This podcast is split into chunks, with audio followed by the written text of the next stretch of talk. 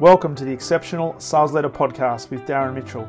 If you're a sales leader looking to take your leadership to a whole new level, then this is the podcast for you. We'll be exploring tips, techniques, and strategies to help you take your leadership to the exceptional level and allow you to enjoy more money, more meaning, and better sales results.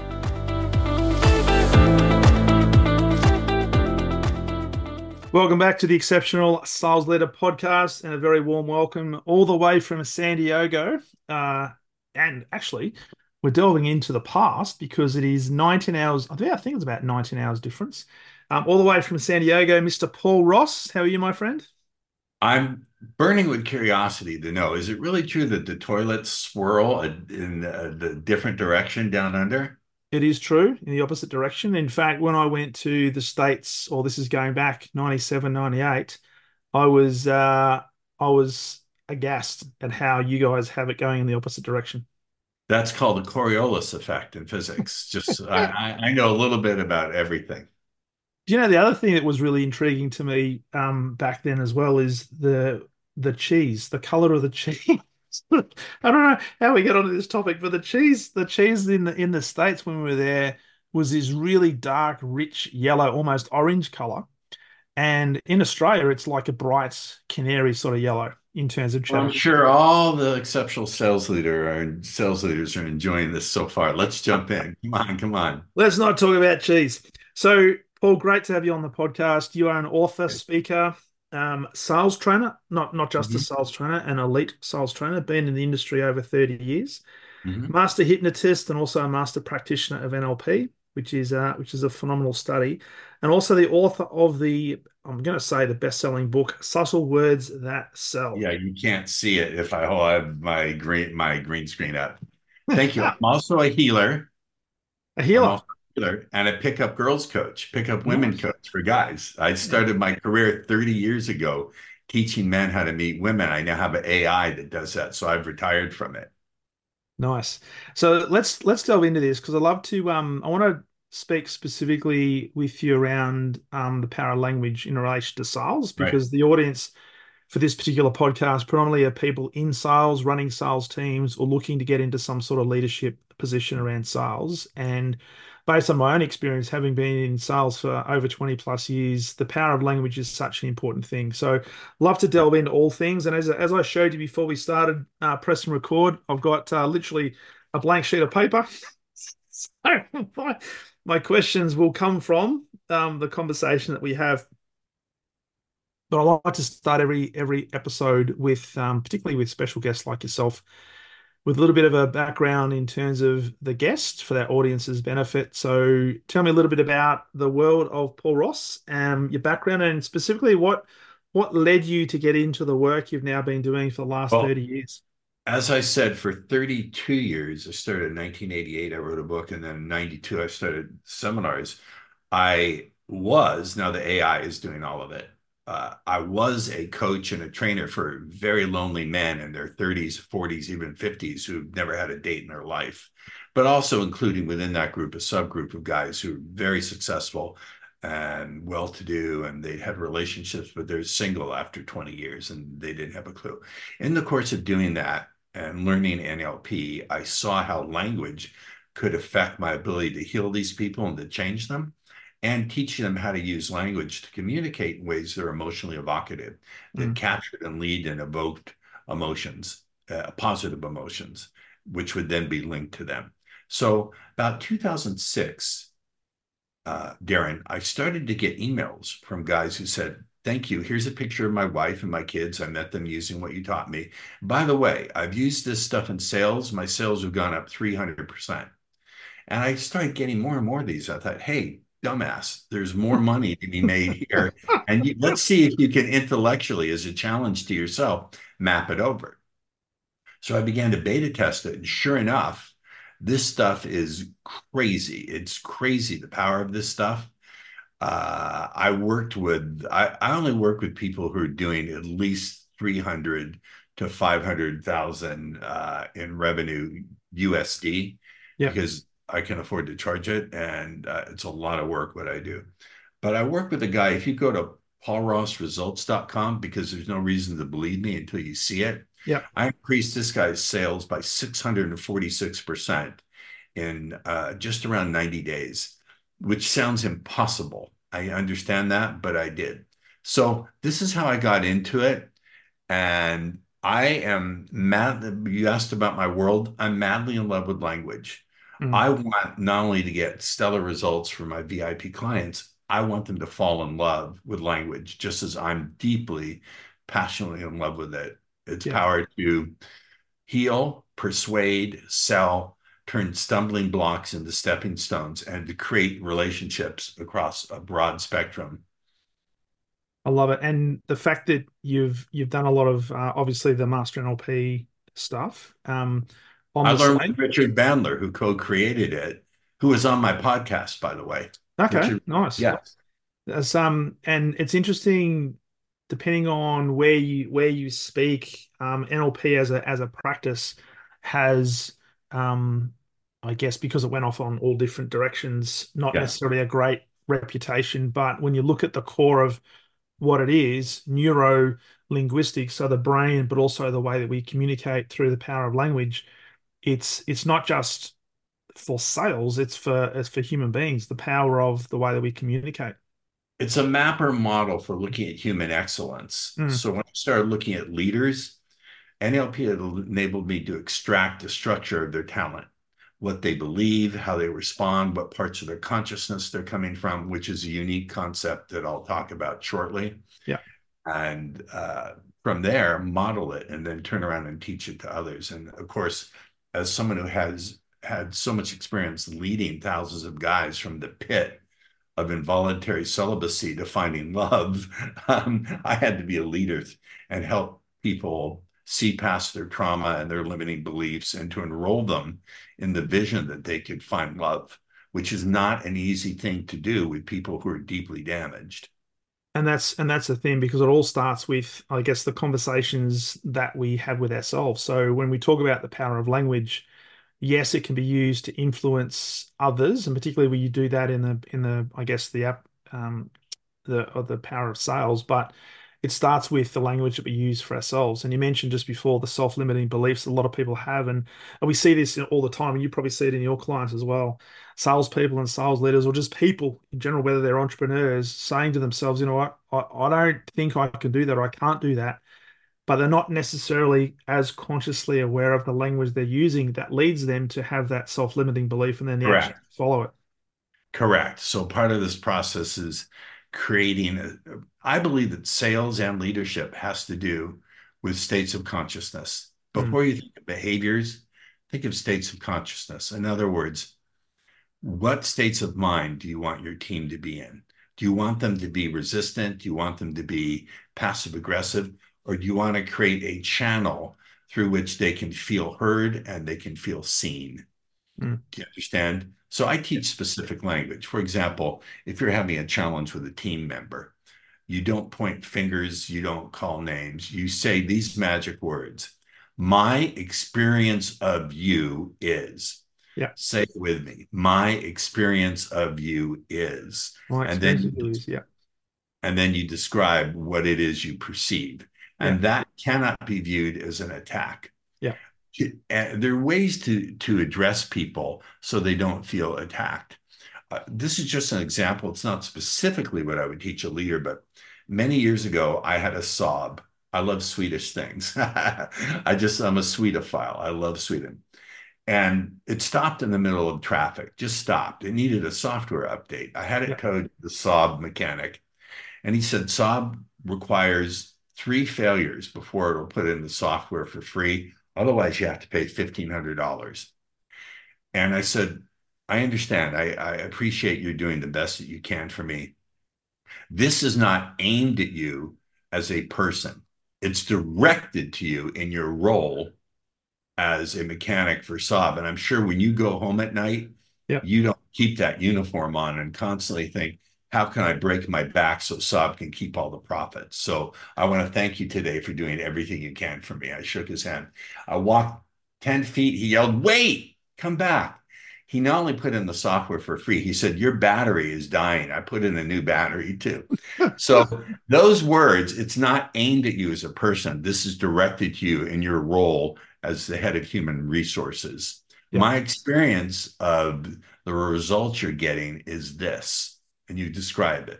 So, are you open to feedback that would assist us both in being happy with where you're at? Mm. Now, there's no way that anyone, even the most sensitive person, can be resistant to that kind of language because it's not an attack.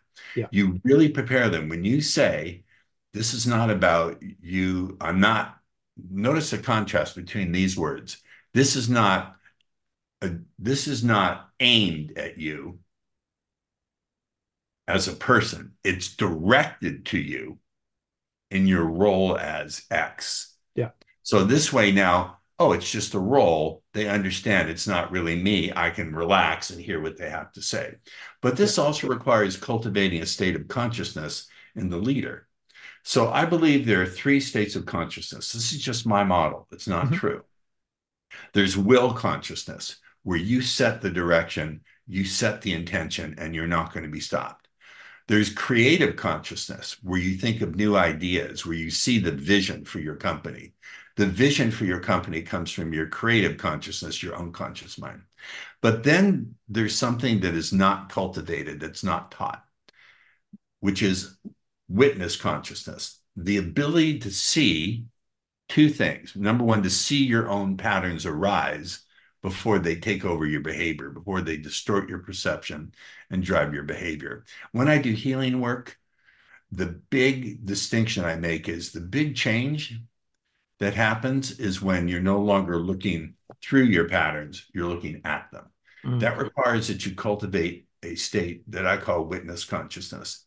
Part of that is the ability to see where your team is at without having to go there for yourself, either emotionally or cognitively. Does that make sense? So, so disassociation. Yes. So, well, the people watching probably won't understand what that means. This is a technical NLP term, but it's more than that.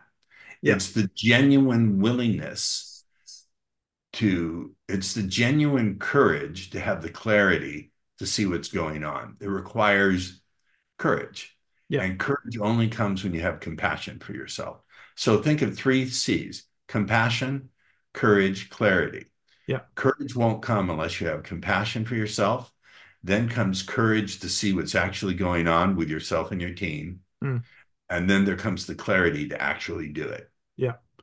So as a leader, days, if I could, one thing, Darren, I don't mean to be disruptive in any way or disrespectful.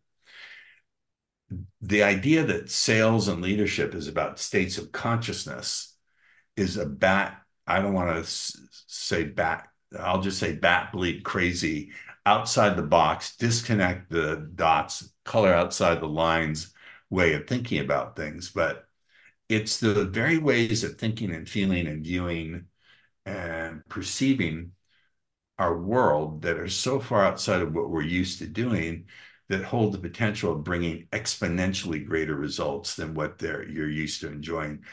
I'm not happy if all I do is get well paid to create a incremental movement of the needle, uh, mm. then I'm unhappy. I want to create exponential results, and you can't do that from inside the box. No, that's it. Which means you got to see things that are perhaps not there. So as a leader, you need to be knowing the way, going the way. To use what John Maxwell always talks about, knowing the way, going the way, and showing the way. Which means you have to have the courage. You need to have the clarity and you also need to have um, consistency as well in terms of what that's what true too so make it four C's clarity, courage, five C's clarity, courage, uh, compassion, courage, clarity, communication, and consistency. So yeah. we can create a whole system. Now, learn the five C system that exponentially increases your results through being an exceptional sales leader. With written by Darren Mitchell and Paul Ross. TM. I'm also a copywriter. I write. I write my own copy. I've I've written all my own copy for for years. Love it, love it. And so with that, let's talk about um because the other as you were talking through that, the other thing that came to mind as well, because a lot of a lot of sales people and sales as a, as a, I guess, profession, depending on who you talk to, has not the greatest reputation, even though every single person on the planet is in sales of some form, right? Whether you're carrying a sales target or not. If you're if you're influencing somebody, if you're trying to get an idea across the line, you have to sell. If you have a partner, one of you at some stage got sold. So um, a lot of people look at sales as being, you know, oh, it's a bit, it's a bit dodgy, it's manipulative, it's all about convincing, it's about getting people to do things that don't. I hope do. it's manipulative. But what I, I was going to, I want to train people to be ethically manipulative. That's the thing I was talking about. Going to get and you be Sorry. ethically manipulative. Yeah. And I believe yes, there's no, there's nothing wrong with being crafty and clever yeah. in the service of a decision that helps your team and helps your vision.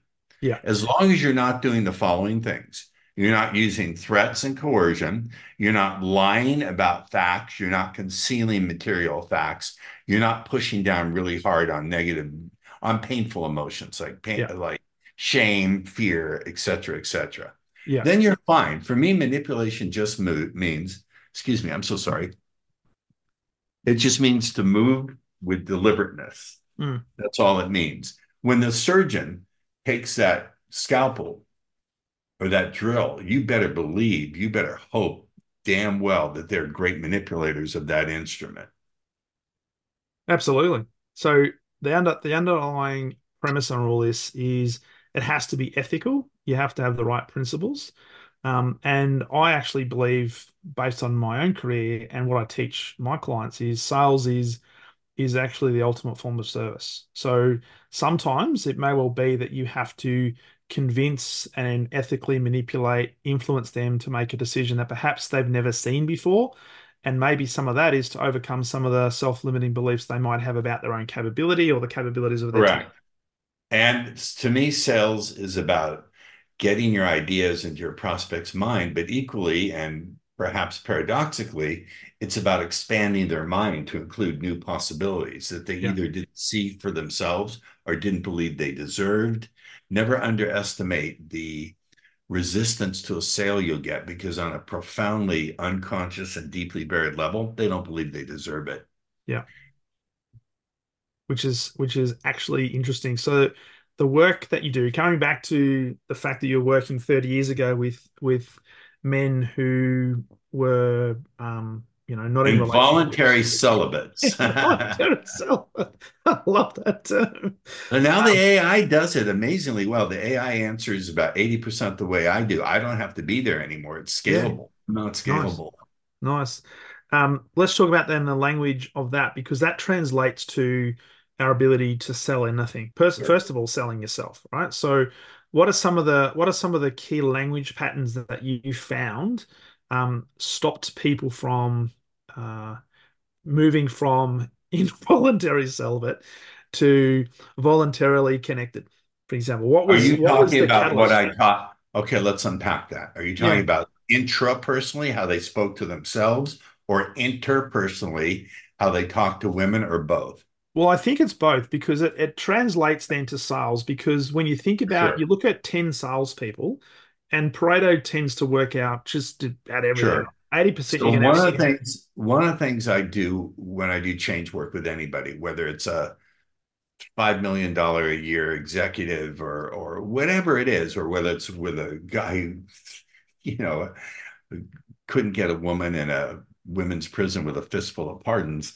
Eh, eh, it, it, first thing I do is divorce the problem, separate the problem from their sense of identity. Yeah. So when guys used to come to me and say, "I'm just a loser with women," I would say, which is more accurate? I'm a loser with women, or up until now, I hadn't learned my skills at effectively communicating and attracting women.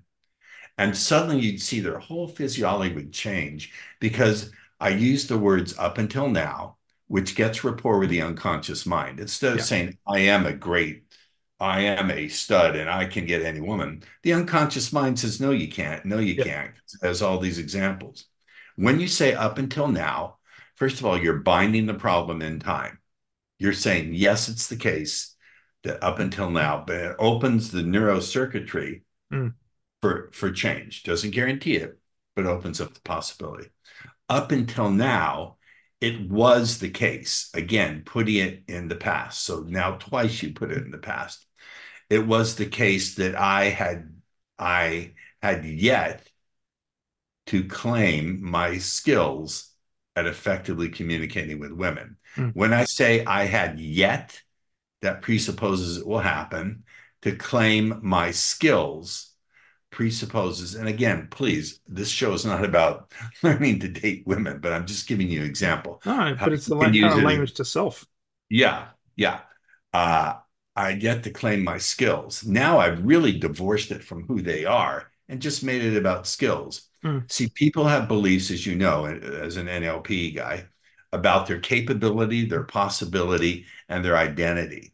Yeah. It can be very difficult to change someone's sense of identity, but changing their beliefs about that they can learn a skill is relatively, hear what I'm saying, Darren, relatively easy. Yeah. And compared to changing their identity, it's massively easier. So if you were going to apply this in the leadership context, you could have someone come to you and say, I don't know, I just, I, I can't, um, I, I'm, I can't reach my full potential and my role is so and so. And so um, you could say, so what I think I hear you saying is up until now, it was the case that you didn't have the skills or the guidance to reach your full potential. How does everything now change on the inside as you stop, take a breath, and mm. recognize that's true for you? Mm. Do you hear all that NLP language? Now, people are not trained in NLP. You don't need to be. You no. don't need to know that. But do you do you get it, Darren? How that would powerfully work? Oh, absolutely. And this is this is why I wanted to delve into this because I look at I look at a lot of different salespeople and sales leaders, and they're on various levels of performance and various levels of belief, right? And if you listen very carefully to the language, which is um, a precursor to their behavior, often from a coaching point of view, a lot of sales coaches will say, "Oh, Paul, you're not getting your sales results, so let's look at the actions you're taking. And if I change some of the actions, that should change the result." We right. know that we need to go back step a couple of steps before that to say, well, hang on a second. What is the context of the language you're using, the thought process, the thought patterns that's leading mm-hmm. you to take this action? Because if mm-hmm. I change that strategy, then it means that the actions you take will yeah. now change.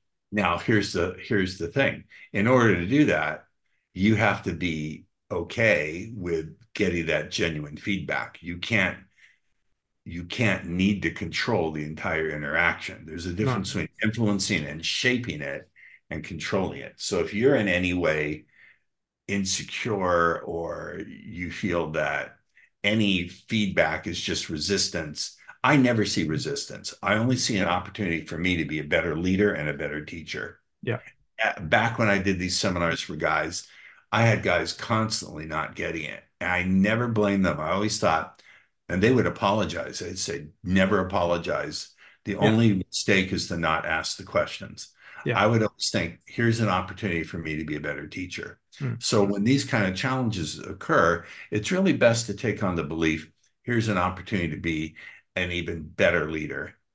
This is the mindset to take on. Now, it's one thing to say it, it's another thing to actually do it. And the missing piece between the information and the implementation is that state of consciousness, cultivating that witness state of yeah. consciousness. Because if you don't have it, you're just going to steamroll over people. And when we steamroll over people, we create passive resistance, we create turnover, and all the things that are going to screw your vision badly. And this is often where uh, people start to use the terms, or oh, you're manipulating you're manipulating me to try and get things for you, right? So it becomes not the way I do it. I've no. never had that come up, and my yeah. students and VIPs don't have that come up. Nope. No, which which then means there's an underlying um, level of trust that has to be established. And so when we think about selling, for example, trust is at the foundation of everything, right? Because if people do business with you, it's because no. they know you, they like, they trust you. No, no. no. Okay. The underlying foundation is them trusting themselves to make a good decision. because you're never selling the product or service. You're always selling decisions and good feelings about decisions. Yes, they have to know, like, and trust you, but that's no longer enough nowadays. And uh, can I tell you why? Sure. It's no longer enough. I'm not saying you, sh- you, you shouldn't get there. You have to get there, but it's not enough. And here's why. Nowadays, prospects don't trust their ability to make a good decision for three reasons. Number one, they're overstimulated by too mm. much going on in the environment which means number two, they can't focus. I'd hold up my iPhone, but you won't be able to see it because of the green screen screening it out. But how many times I invite everyone watching this who's able to do so without getting into a traffic accident? Oh, look, you can see it. You can. Look at that. To look at your iPhone or or stop and think for a minute. How many times have you checked your iPhone, your Android, your Samsung, whatever it is? Yeah. This destroys the ability to focus. So if your prospects can't focus, they can't make a good decision. Second thing is they have too many options. Now I have ways of getting around that, uh, but they have too many options. And number three, they're numbed, they're numbed out and dumbed down. But here's the paradox: they're also really sophisticated.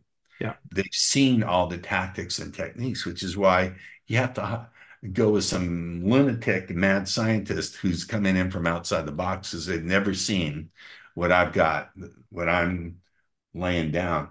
There's a old saying, I didn't come up with it, that a tactic identified is a tactic disarmed.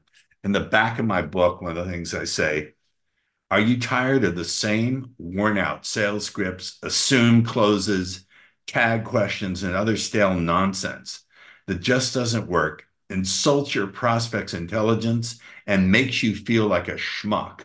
So they've seen and heard it before, but they're all ironically, they're more sophisticated, but they're also numbed out, which is a bizarre paradox. But in yeah. paradox, there's power. Mm. There is absolutely. And it and it does a bit of a pattern interrupt as well because they're expecting a certain um, a certain tactic or a certain strategy to play out when you do something completely different. I love pattern interrupts. Pattern interrupts. Pattern interrupts are a third, about a third to almost half of what I teach. Yeah. So, for example, I love a pattern interrupt called the counter example. So, if someone says, I need more time to think it over, I wouldn't give the traditional answer, which is, well, what is it you need to think over? Let's look at it and, and I'll do that later I'll say, if someone says, I need more time to think it over, my answer is, I understand, but I've got to ask, have you ever taken a long time to think something over and it still turned out to be a horrible decision? now, right then, it's going to give them amnesia for that objection because they're all going to immediately go to all the times where they've done that. And it's a universal experience. So now yeah. the objection is not only handled, it's wiped out. Yeah. Then I would follow up with maybe it's not about time, but about the clarity you're seeking to understand a great decision is being made and you can move forward. Yeah. So, what do we need to clarify for you for you to for you to see it's safe for you today? Yeah. That's when you ask for the clarity. Once you uh, erase the objection. So, I'm not here to tell you get rid of all your traditional sales stuff, but add this in, inject it into the DNA of what you're doing, and watch the needle not only move, watch it break. Mm. because uh, I don't teach sales processes, by the way. You have to have an existing one that's working really well. Well, that's interesting. You touched on that because a lot of the work I do is very similar. I'm not I'm not wedded to a particular sales process. Whatever the sales process is, that's the sales oh. process, right? There are some good ones out there there are some not so good ones out there. It's all about the people that utilize it, right? And what's happening in terms of your thinking patterns and your language patterns. Um, so from a from a selling point of view, as a sales leader or salesperson listening to this, because I know that you talk a lot about the power of rapport and how, particularly in sales presentations, we have to build rapport really quickly with a prospect so they can get into a position where they may take um, uh, credibility from what we've got to say because it's there to we're there to help them make a, a, an educated buying decision. What are some thoughts you have around around rapport? You're not going to like this. I will. I like to challenge. My mother said to me when I was like six years old, I was sassing her, and she shook her finger at me. She said, Paul, if you don't knock it off, you'll grow up to be an iconoclast. I said, What's that, mommy? She said, That's someone who goes around kicking over other people's sacred ideas and making them really angry. I said, Yes, I want to be an iconoclast. So let me be iconoclastic with you for a moment. Rapport is only as good as it serves to create suggestibility and compliance. I'll say it again. Rapport is only as good as it creates suggestibility and compliance. Just someone feels a rapport with you because you know, you know the old trite sales technique of point to the fish on the wall and say, "Oh my God, I love fishing too." And so what? They have to be in a state of suggestibility so you can uh, create those states of consciousness of being focused on you, mm. of trusting themselves, etc., and to be in a state where essentially they comply. And so rapport may or may not be necessary. Sometimes I want to break rapport. There are times to shock the client, to absolutely shock the client. And because when you shock the client or interrupt their pattern, you're breaking rapport. Mm. As you know, people think, feel, respond, act in fixed patterns. When you break the pattern, they don't know what to do. Now, I'm old enough to remember live soap operas, live TV. I don't know if you are or not, broadcast live and occasionally you would see an actor forget his line. And then the other actor would be like, what do I say? You, they, they would look off, off camera, off shot to see the director and hoping the director would give some indication of what to do. So people become very leadable yeah. and you create a window of suggestibility through which you can lead them. So let me unpack that. Let's say someone says, um, this is for the real estate field, but you could apply it everywhere. I just wanted to give a specific thing. Sure. You don't have to be in real estate, and I teach a lot of different fields. It doesn't matter as long as you get that. Uh, sometimes you hear, "I don't want to pay such a high commission." Now I teach them. I teach again to shock them out of that. To say, "Well, what you haven't realized yet, Mr. Smith, is with the right agent, you're not paying a commission, you're investing in skills. Maybe you'll get lucky with the bargain basement choice, but you really want to gamble with the most important investment of your life, your home, and then shut up. Uh, you just shut the F up, S T F U. Now look at what you've done there. You say with the right with the right agent, I'd subtly point to myself Mm. I'm implying it. I didn't say I didn't say I'm the right agent. I imply yeah. it. Yeah. With the right agent, you're not paying a commission. You're investing in skills. Now, no one wants to pay. Pain mm. even sounds like pain. P A Y N G sounds like P A I N. Yeah. It's what we call a phonetic ambiguity in, in NLP. I'll try to avoid the jargon. You're inve- so this is what I call compare and contrast you're investing in skills, mm. correct? And in the connections you won't find anywhere else. I would add that bit in. Yeah. Maybe you'll get lucky with a bargain basement option, but you really want to gamble with the most important investment of your life, your home. Yeah. yeah. And then shut up. Do you see how that reframes the entire thing completely? Well, it does. And it points to what you talked about before in terms of um, suggestibility. And if the person hears that language and then computes that in their mind, they hear the words gamble, they think, "Well, bargain basement. Well, you might get lucky." Thinking, "Well, I can't, I can't take that chance because if this is this, if this means everything to me, I've got to align myself with somebody who is professional, who get the best results. So therefore, it is an yes. investment, it's not a cost. But notice what I didn't say, Darren. I didn't say I'm the agent for you. I'm the no. profession professional who will get you the best results. But it's uh, if you don't use me, you're going to lose. I didn't yeah. say it. It's all no. implied. Yes. And so here's the power of implication. It rests on this foundation. Whatever you can get your prospect to imagine for themselves will be perceived by them as being their own thought. So yeah. one of the techniques to do that is to be vague. Another one way to do it is to imply things. Because when you imply, the person will connect the dots for themselves, often unconsciously. Yeah. Yeah. And through that process, all of a sudden you create a high level of credibility because you're not saying, I am the best agent or I am the best service provider. They come to that conclusion. Yes. And then through that process, you're literally starting to remove some, let's just say, some price objections um, because they don't want to be seen to be making the wrong decision and going into a bargain basement sort of get what you pay for type of scenario. Bingo. Bingo. And all of this, my friends, is manipulation. But But it's it's in the service. I believe it's in the service. It It- is. it- you can't, if you're not congruent with the message, if you really aren't super skilled, then it's going to catch up with you Oh, absolutely. because there's such a thing now. I don't know if they have it in Australia. There's something called Yelp. Yeah, yeah, yeah. Do they have Yelp? I've gotten more revenge on bad businesses and bad service on on Yelp. Uh, believe me, uh, you don't want to mess around. You won't get referrals either.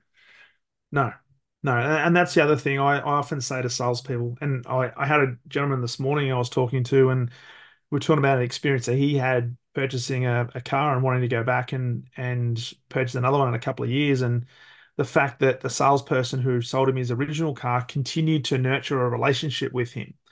Uh, my own experience with with buying cars is most of the salespeople will get your sale and they move on to the next sale, and you don't hear you don't hear boo from them, right? So I've actually built a, a philosophy around the sale actually doesn't start until after the sale is made.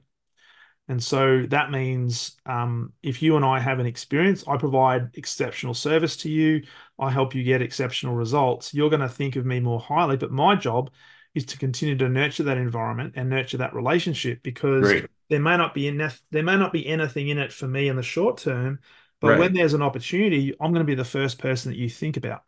Mhm. And life is a moving parade. Yeah, One of my mentors, Dan Kennedy, said, You never know when that person's going to come back around and have a need. that's it. So stay top of mind, which means all the stuff we're talking about, it's done with um, ethical. Top of mind and bottom of the mind, deep, deep down. Because Yes, your you- unconscious, as you listen very deeply, can find its own reasons to stop and just feel that. Never mind. I'm not going to mess with you hypnotically. Well, I forget. I forgot to tell you that. Uh, tell the audience that you're also a master hypnotist. So um, the only Uh, thing well, that wasn't yeah. wasn't with you and the that that works against me sometimes because they're terrified. Like, what if he tries to hypnotize me on the 15 minute breakthrough call? And I say, just hang up. I don't care. It won't hurt my feelings. Just hang up. And 15 minutes is not a lot of time to do any damage. So, uh, right? So don't be afraid. It's 15 minutes. That's why I keep it short. And I tell people, hey, if you if you feel that way, hang up. Mm, Just hang up. I absolutely I've been hung up on before. Is it, it it doesn't hurt my feelings. no, because it's not a, it's not about us. And this is the other key thing I think we need to be recognizing is that particularly in selling, it's not it's not about you. Yes, you'll reap the benefits, but it's all about the service you're going to provide and the problem Uh, you're going to solve for the person. I'll tell you a story. This goes back to my dating coaching. I had a client who wanted me to take him out in the field, as we say, and show him the ropes. And I said, I don't do that. It's exhausting. He said, I'll give you $10,000 cash. I said, bring it. He comes over to my townhome in Marina Del Rey, excuse me, dumps it out. I quickly go through it. I said, let's go. I take him to a restaurant that has an outdoor patio, and this guy proceeds to get shot down, catch fire, go down in flames. Uh, he he got a drink thrown in his face, but to his credit, he kept smiling. But Darren, have you ever been so embarrassed for someone else's shame you couldn't take it? I couldn't take it. I, after almost two hours, I pulled him out of there. It's just past midnight. We're waiting in the parking lot, way before the days of Uber. About 10 feet away, I see a very attractive woman. And I just say, Hey, there's a very attractive lady waiting for her cab. It went in the wrong ear, and she started screaming obscenities at me, telling me to do things to myself that are physiologically impossible, uh, talking about dead relatives being in eternal pun. Uh, it was, I was fine, but my I was even laughing inside. But my client got really angry, He went to charge at her. He got red in the face. I put my arm out. I said the following words. It really interrupted her rage. Yeah. I said this. I said, no, she can do whatever we she wants. We decide how we respond. And now here's what got it. Remember, she was still raging at me. Yeah. When I said this, I looked right at her and I said, look, she's someone's sister, she's someone's daughter, she's someone's best friend. Somewhere she's deeply loved. And there was a look of utter confusion on her face. And then she burst into tears, came running over to me, threw her arms around me, and just sobbed uh, is it inconsolably or unconsolably? Uh, just sobbed. And just, I could feel her pressing her body against me and the body heat coming off her. And she said, That's the most loving thing I've ever heard. I can't believe the loving connection I feel with you right now. Um, it's this is not your fault. Guys have been texting me all night long. Um, I feel a real connection with you. Can I get your number? And I said, I'm so sorry. I have a girlfriend and I'm working. But what's the point of that story? Not that I'm some super pickup artist. The point of that story is this. I number one, I didn't make it about me. Yeah. But number two, equally, Darren, I didn't make it about her. I didn't yeah. say she's a nasty person, she's a B word or C word. I thought I had compassion. I yeah. thought without identifying with her, I didn't go where she's going emotionally. I saw it and stayed cool.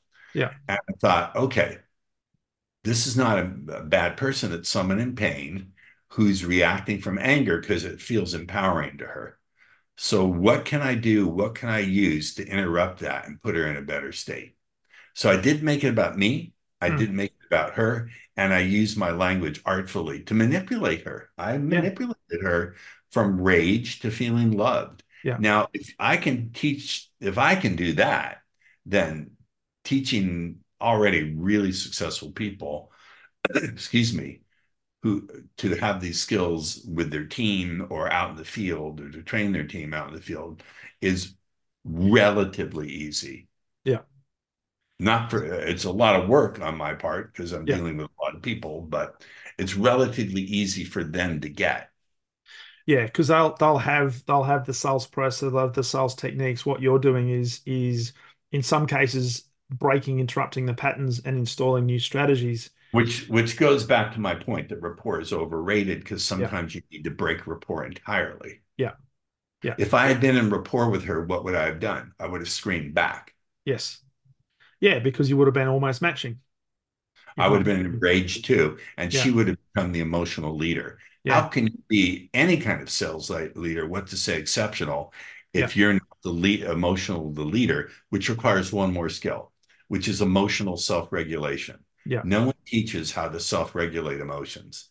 Uh, I do teach that. I have techniques for teaching that to people. If you can't emotionally self-regulate and get your and then co-regulate your team, by co-regulate, I mean the way in which you direct and respond allows them to get out of their mammalian limbic system yeah. and back into the cortex and prefrontal cortex. Yeah. So the inferior orbital prefrontal cortex controls executive function. That turns off when the cortisol and the adrenaline and the amygdala are activated.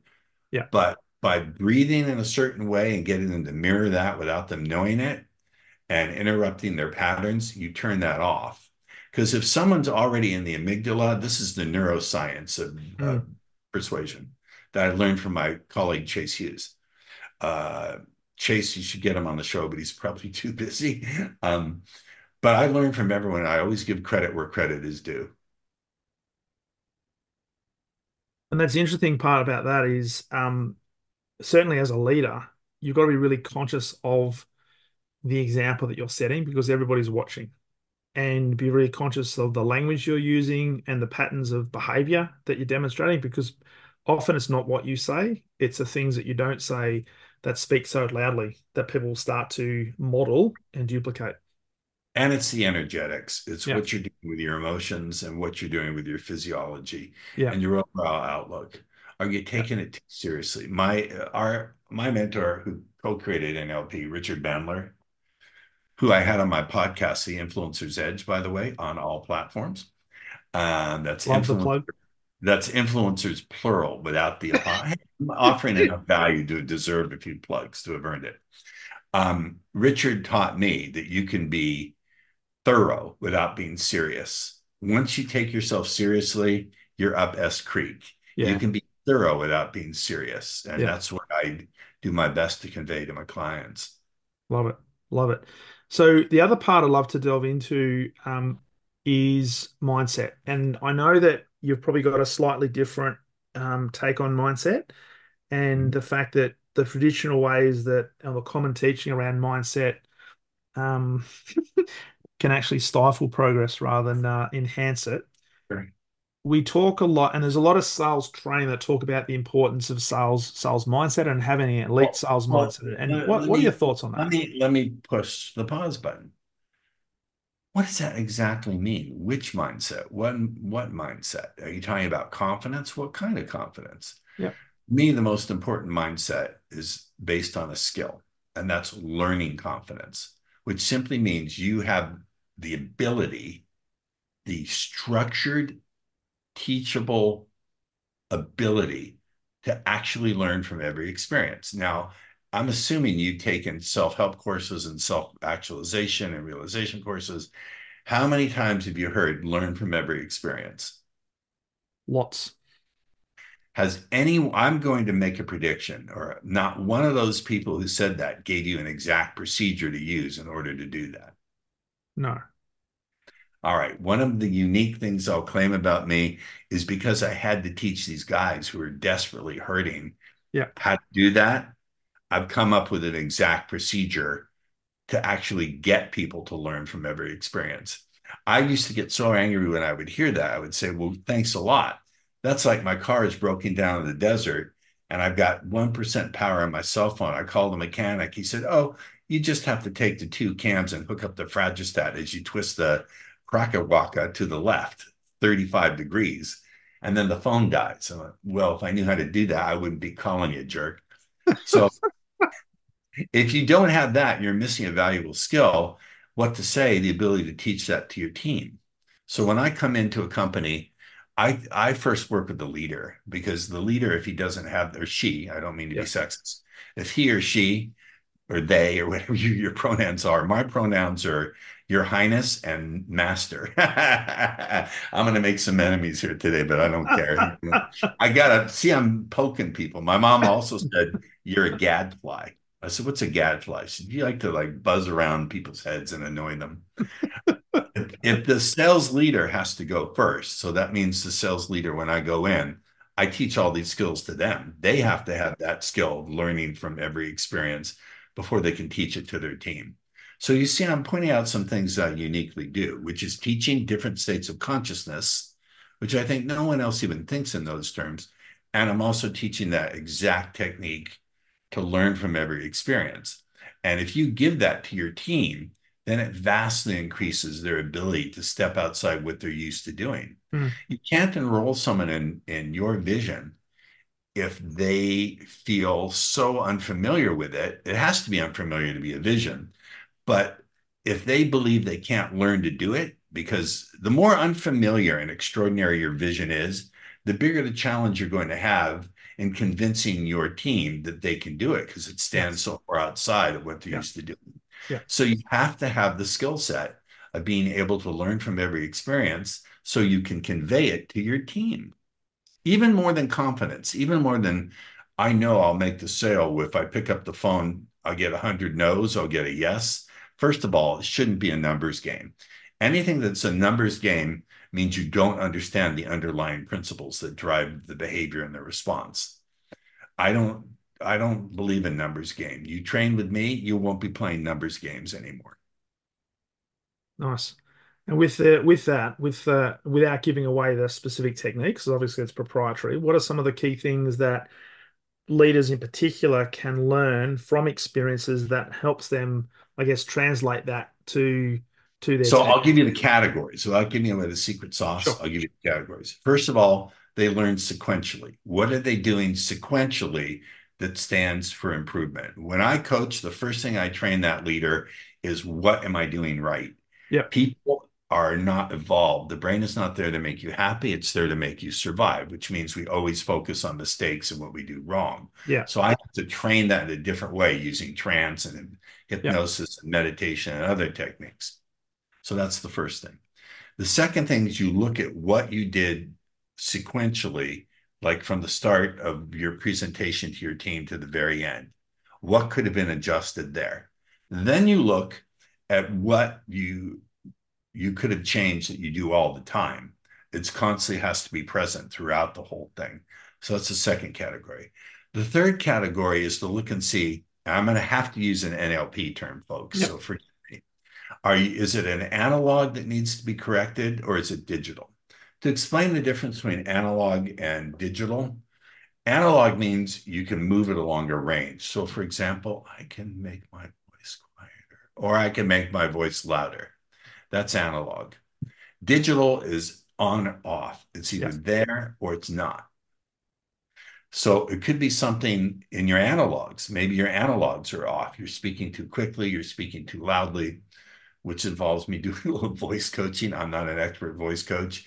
If they really have a problem, I'll refer them out to someone who is or tell them to go watch a course or whatever it is. Yeah.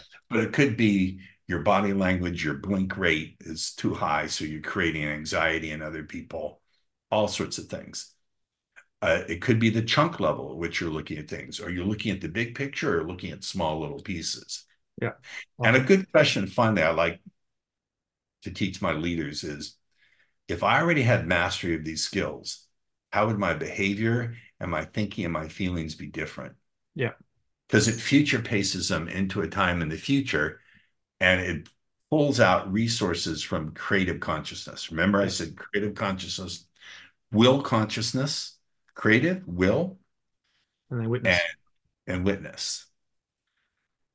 Love it. Love it. So I told you it'd be a great interview when we were in the green room.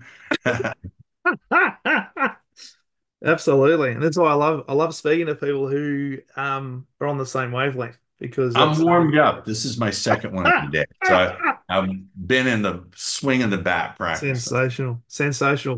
Well, I'm also conscious of your time, Paul, because we are we're nearly nearly on the hour. So, um, and I have a hot date. I have a hot date with Scarlett Johansson. She's awesome. sending the private jet. Uh, I, I I told her it's over, but she ain't listening.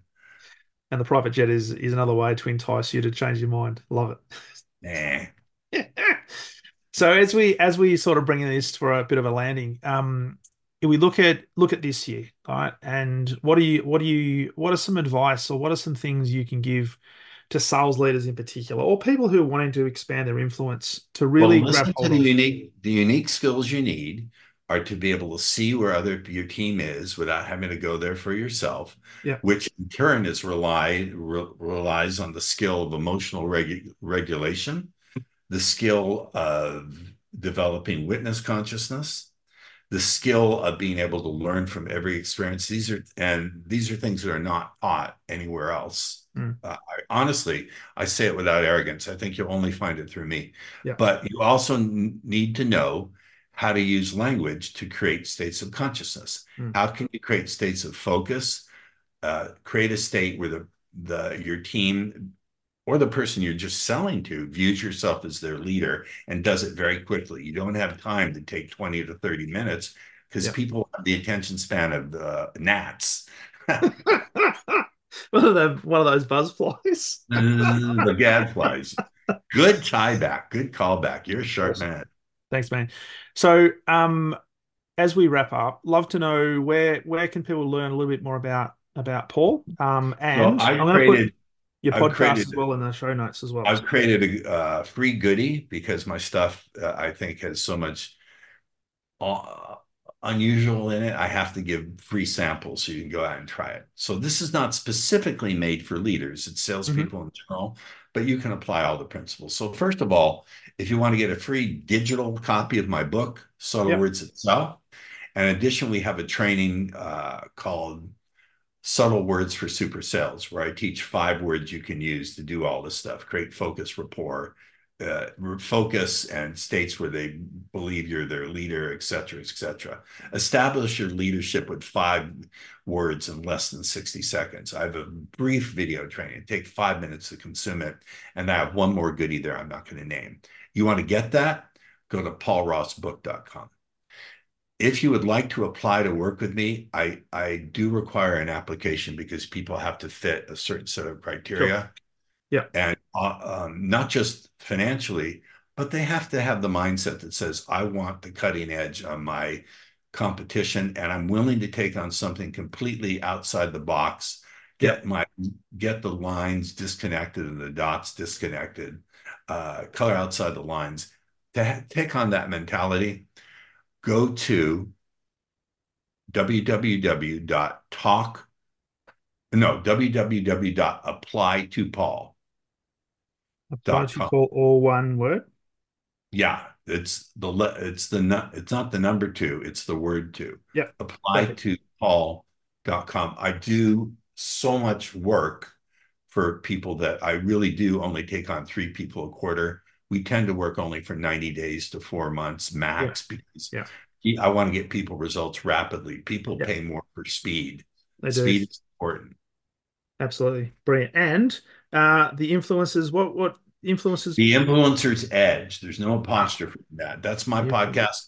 And I'd like to have you on on my podcast. So let's talk about that briefly when we go off the air. Perfect. Um, I, I want to close by saying I want to thank you for. you can tell I can you tell I love this.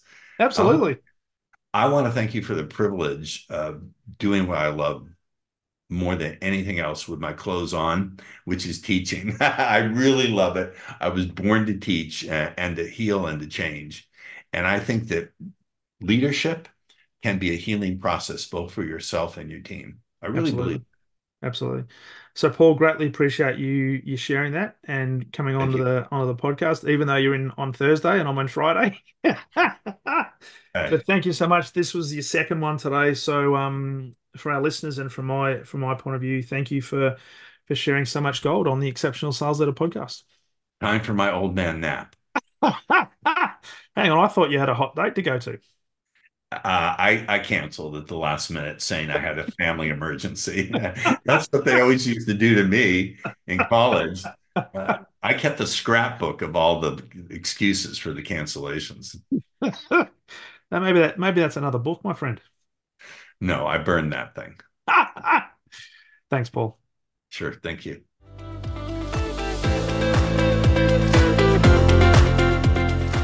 Thank you for listening to the Exceptional Sales Leader podcast. I trust the information in this episode has been helpful in your journey towards becoming exceptional. And remember, please take the time to rate the show, subscribe to the show so other people can find it.